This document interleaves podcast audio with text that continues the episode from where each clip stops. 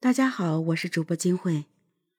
二零一二年二月十四日的晚上，在河南省许昌市五郎庙村的一处民宅，发生了一场蹊跷的火灾，直到第二天早上才被人们发现。当火被扑灭之后，人们才知道，原来在这场大火的背后，还发生了更可怕的事儿。火被扑灭后，现场的茶几上出现了一具女尸。头朝北，身上盖着一个被子，仰面朝上，颈部有明显的创伤。很明显，嫌疑人作案以后放火破坏现场，而且现场又在消防人员灭火的过程中二次破坏。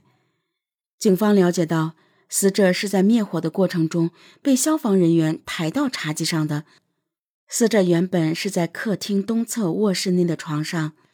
死者的身上一共有三十二处刀伤，主要都集中在颈部，颈部是致命伤。死者上身穿着一件毛衣，有被烧过的痕迹，但下身却是赤裸着的。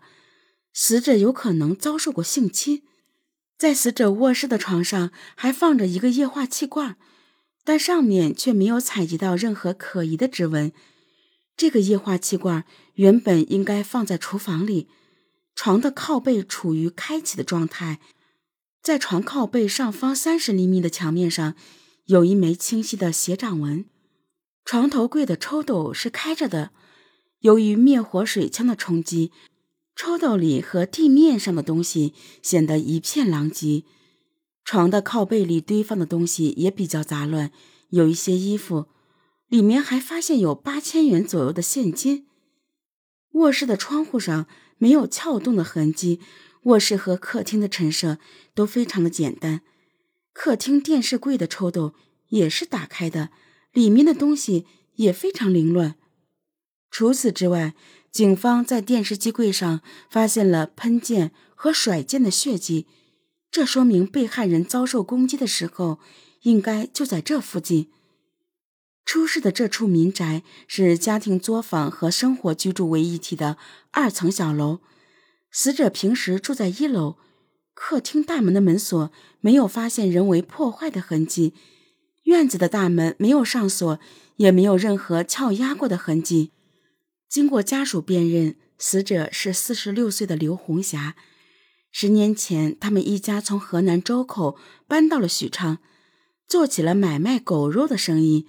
六年前，她和丈夫离了婚，之后就独自一人带着两个儿子住在这里。报案的是刘红霞的小儿子。由于凶手点火之后关闭了门窗，火势一直没有蔓延开，所以直到第二天早上才被发现。五郎庙村是许昌市城乡结合部的一处城中村，交通四通八达。案发现场的周边。没有安装监控探头，警方一时无法知道当天晚上什么人进入了刘红霞的家。不过，刘红霞的小儿子说，那天晚上他没有听到什么异常的情况，因为他家的狗没有叫，在他家杂物间的门口拴着一条比较大的狗。很快，刘红霞的尸检结果出来了，死亡时间是二零一二年二月十四日。晚上二十三点三十分，但死者并没有被强奸。一个卖狗肉的女老板在情人节的晚上被人杀害了，凶手还焚烧了现场，而家里的狗居然没叫。那天晚上到底发生了什么呢？尸体所在的卧室并不大，大概也就十五平方米左右。在死者的身边，警方发现了一双丝袜。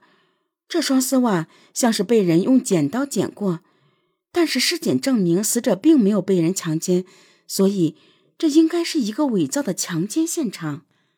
警方在现场还发现了一个被烧坏的笔记本，上面大部分的内容已经被烧掉，但是残留的部分还是能看到一些类似电话号码的数字。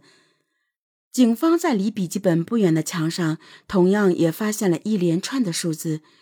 如果这些是电话号码的话，奇怪的是，上面并没有联系人的名字和其他信息。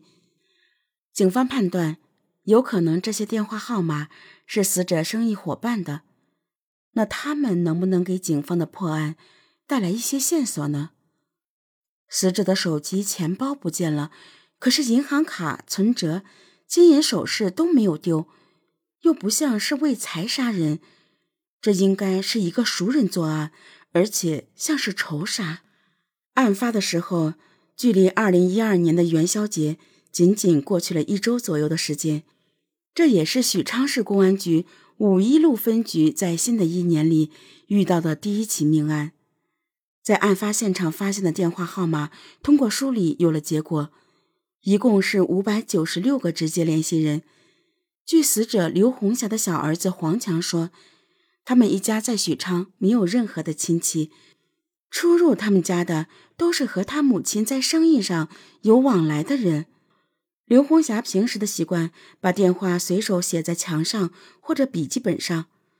而在这些人里，大部分都是向刘红霞提供狗肉的，一般都是晚上的时候才来。因此，到了晚上，他们家的大门并不上锁，经常半夜也会有人过来送狗肉。刘红霞经常半夜起来对狗肉进行加工处理。许昌警方分析，凶手熟悉案发现场的环境，而且还可能和刘红霞有矛盾。但是凶手在作案的过程中，居然不怕碰到晚上来给刘红霞送狗肉的人。